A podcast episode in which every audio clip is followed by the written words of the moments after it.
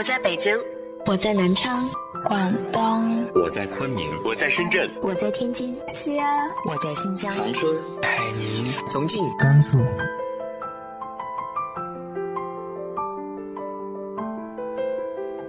这里是 FM 幺八零八四，昨天的你的现在的未来，我是主播背着吉他的蝙蝠女侠。无论你在哪儿，这里都有我的温暖等你。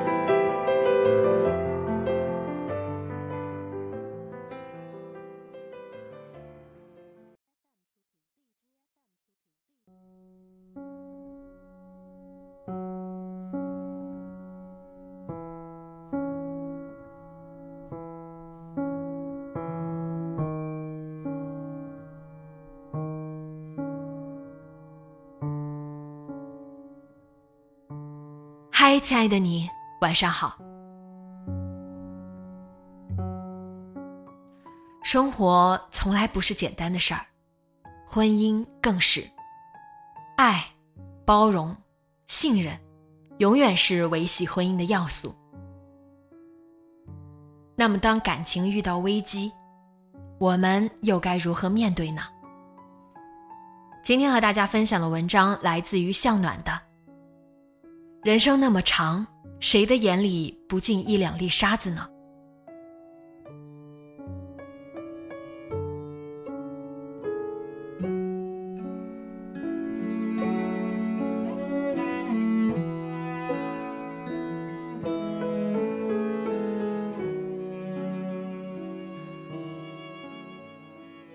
妈妈把我扔到门外还没往楼下丢的东西又给拿进屋里来了。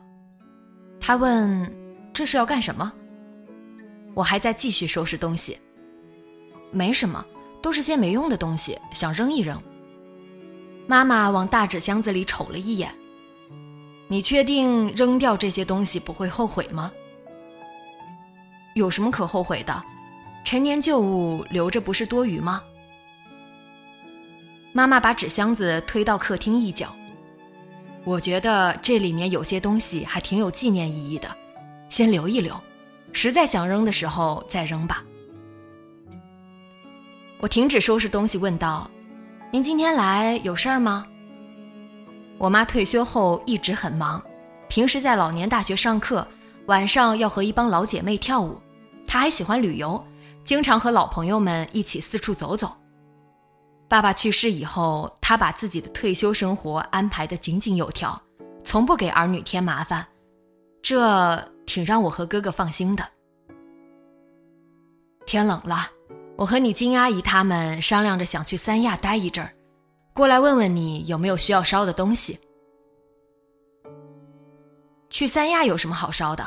又不能烧一片海风回来。我心里想着，但嘴上淡淡的说。你们去了就好好玩你们的，我没什么需要的。我妈还是猜到了，和小何闹别扭了吧？也许是刚才纸箱子里的东西让她看出了端倪，那里边都是婚前婚后小何送我的一些东西，有书有衣服，也有一些我喜欢的稀奇古怪的东西。我觉得我们俩的关系淡了，在一起好像一点意思都没有了。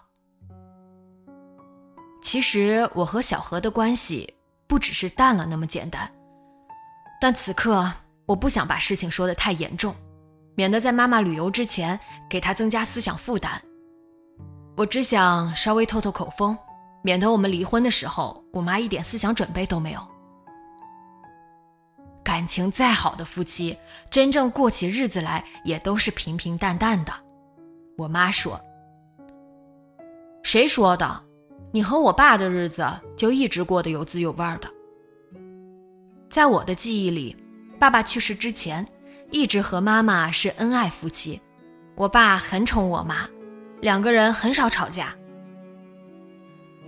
我和你爸呀，嗯，我们是过得挺好的。也是想给你和你哥做个榜样，希望你们婚后也过得融洽点儿。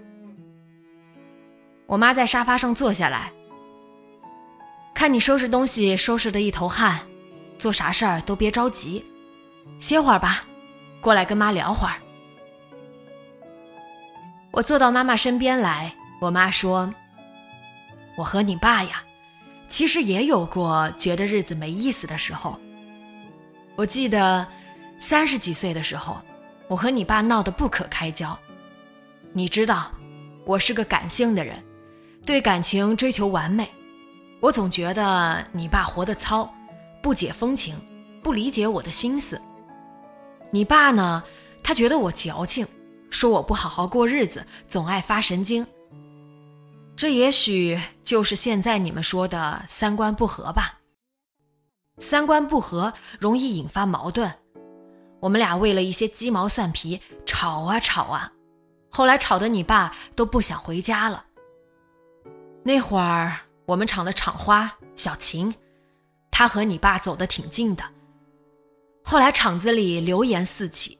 说你爸和那个秦阿姨好上了，我就冲到厂里，当着很多人的面跟你爸闹，你爸气急了，干脆跟我说他实在不想跟我过了，我跟小琴根本没法比。我简直伤透了心，回家收拾了几件衣服就回你外婆家去了。我在娘家哭哭啼啼的，说你爸有了外心，我跟他实在过不下去了。那后来呢？我忽然一阵揪心，虽然我知道后来他们还在一起生活，而且关系挺好的。后来当然是没离成，你外婆不让，她觉得女儿住娘家丢人，不肯让我住，把我往外撵。我从娘家出来，心想我能去哪儿呢？那会儿我可没什么闲钱住宾馆，也怕被熟人撞见丢脸。就硬着头皮回家去了。我妈提到宾馆，我心里一阵发虚，觉得她好像知道我跟小何一吵架就去住宾馆的事情了。我妈接着说：“我回到家，发现家里冷锅冷灶的，就你爸一个人在，那个小琴根本没到家里来。你爸其实也不过是说说气话。”我们都做了那么些年夫妻了，他还是想和我过。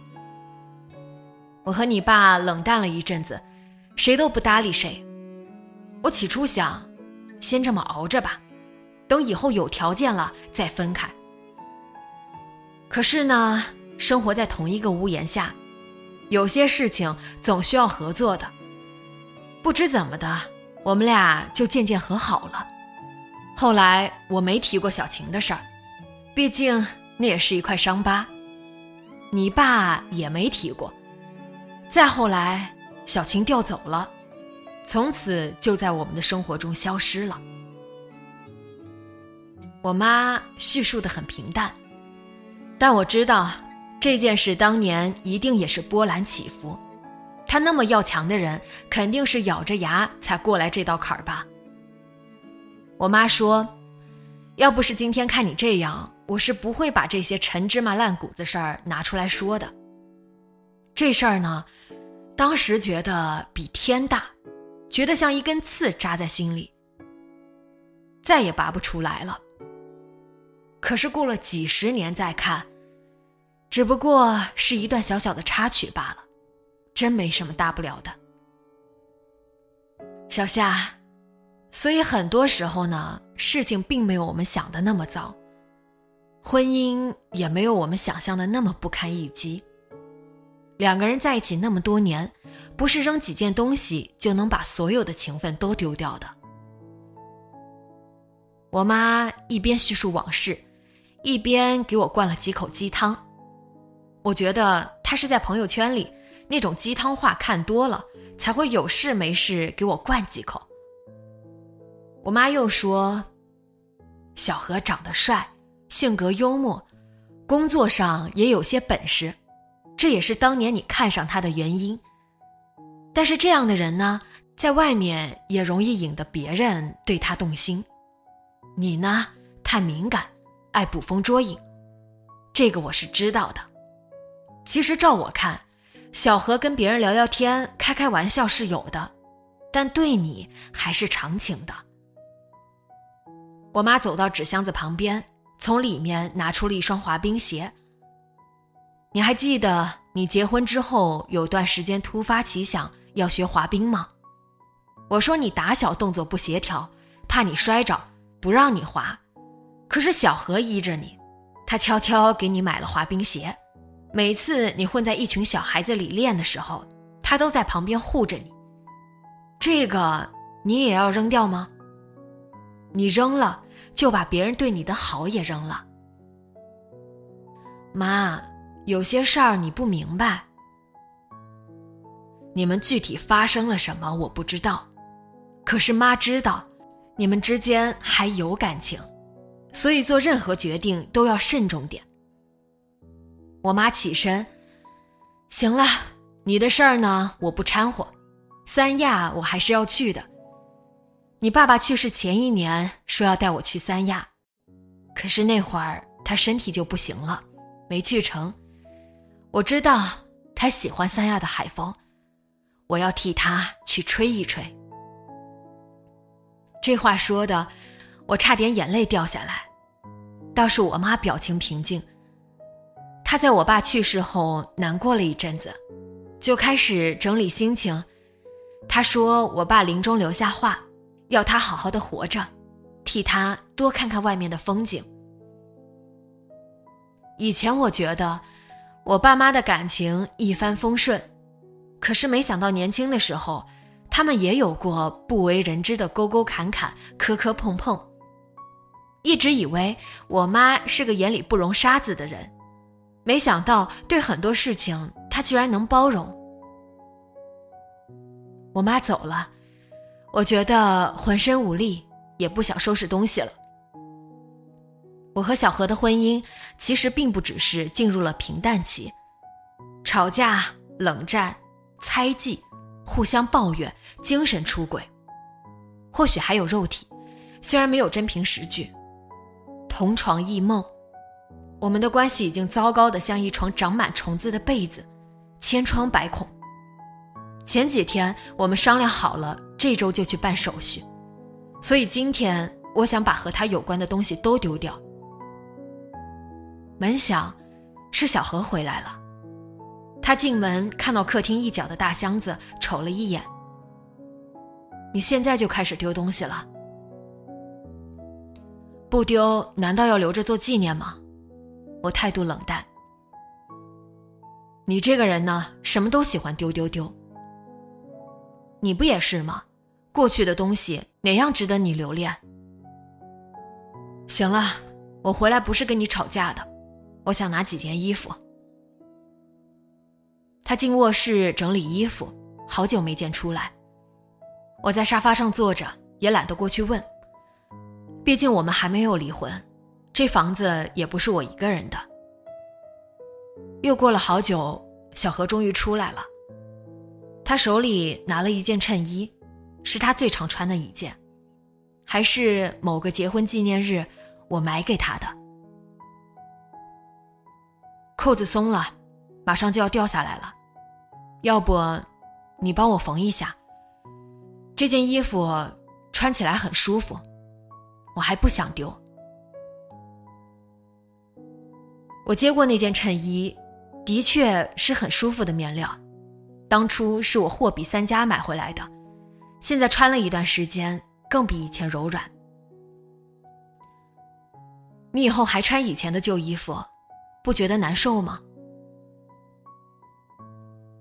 有什么难受的？小夏，你是想把过去所有的东西都扔掉，所有的事都忘掉，想和过去来一个一笔勾销吗？你觉得可能吗？我去找针线，边说：“你都往前走了，难不成我还留在原地，守着一堆旧东西活着？”其实我哪也没去，是你爱瞎猜，是吗？你到处留情，都是我瞎猜的。如果不是你爱瞎猜，咱们的日子不至于过成这样。这么说，都怪我了。我俩都有责任。说话间，我已经把扣子钉好了，递还给他。你看看，还满意吗？这可是我最后一次帮你钉扣子了，小夏。其实我们什么都不用说了，我们之间也没有什么好说的。他拿着那件衬衣回了卧室，这次不到一分钟就出来了，提着一个行李包，什么话都没有再说，打开门，大步走了。房子里空荡荡的，只有那只大纸箱子格外显眼。谁也没想到，小何下楼去开车，在路上遇到了车祸。我往医院赶的时候，手一直在发抖。我赶到医院，小何还在检查室，我公公婆婆都在外面等着。婆婆见我来了，着急的神色中带着一丝埋怨：“他怎么一出家门就出事儿了？”他要开车去哪儿呀？你们是不是吵架了？他还不知道我跟小何闹离婚的事情，所以才会这样问。这么多年，我和小何发生了任何事情，婆婆总是习惯性的把责任推到我的身上。不得不说，她也是我们关系恶化的催化剂。好在公公比较通情达理，他说。这孩子开车一直毛躁，你又不是不知道，可怪不得别人。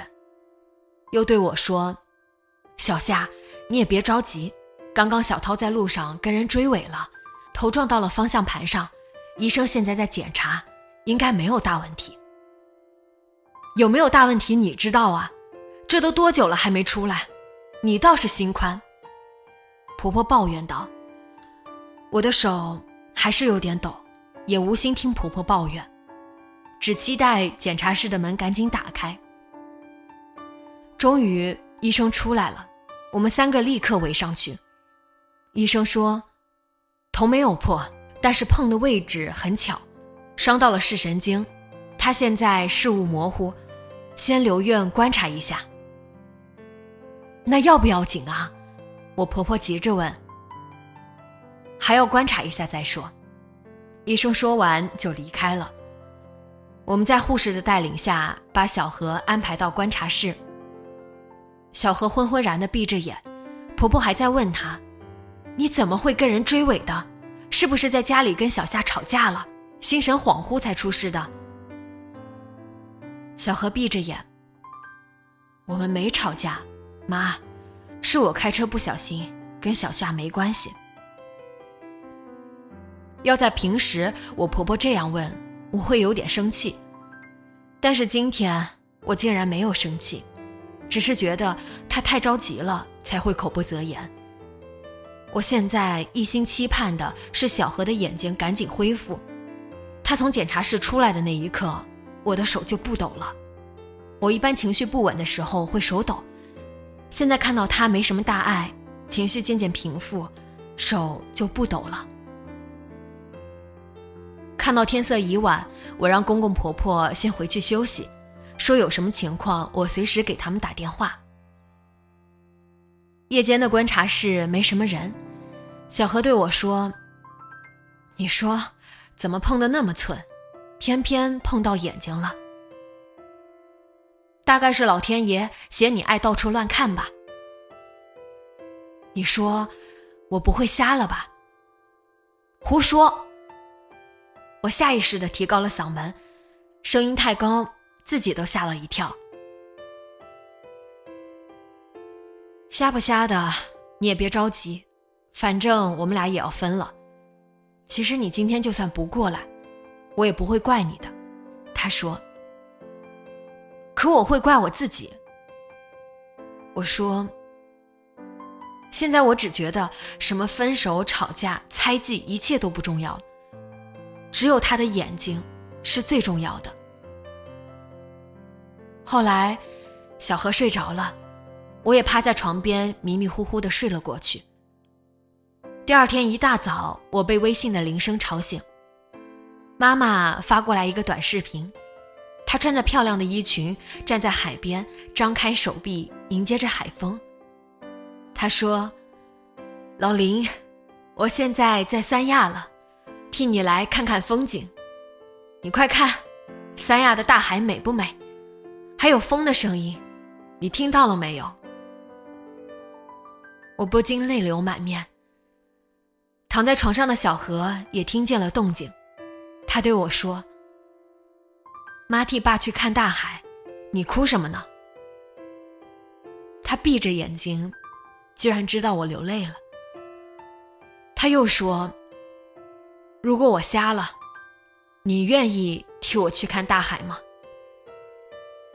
你别胡说。听到这话，我依然生气。你只是视网膜受了点损伤。怎么会瞎了呢？你瞎了有什么好？不光看不见大海，什么风景都看不见了，身边的美女你也没机会欣赏了。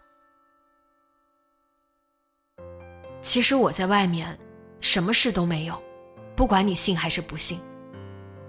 他悠悠地说：“这几天住在外面，我冷静地想了想，我们俩是有点问题，可那是我们俩的问题。”不能归结于外因。昨天回家拿衣服，我本来是想跟你好好谈谈的。行了，别说这些了，医生马上就来查房了，你先管好自己的眼睛吧。小何在医院待了几天，眼睛基本恢复了，出院后搬回了家。我这几天在医院忙，没回家来打理。那个大纸箱子依然放在卧室的一角。这些东西别扔了，等想好了再处理。小何说：“你看，这滑冰鞋还不算旧，反正你的脚又没长，还能穿。以后你要突发奇想想滑旱冰，我还可以陪你去。”那你把这些东西一件一件整理回去吧。我说：“其实我没有真的想把它们扔掉，大概还是因为舍不得吧。”我让他先去躺会儿，就去做饭了。我想，有些事情既然还在犹豫，不如先别急着做决定。快刀斩乱麻固然痛快，可生活本就如麻。刀再快也斩不完呀。虽然我一直是一个眼里不揉沙子的人，可是人生这么长，谁的眼里不进一两粒沙子呢？既然对有些东西还有不舍，那不如先擦擦眼睛，看看好的一面吧。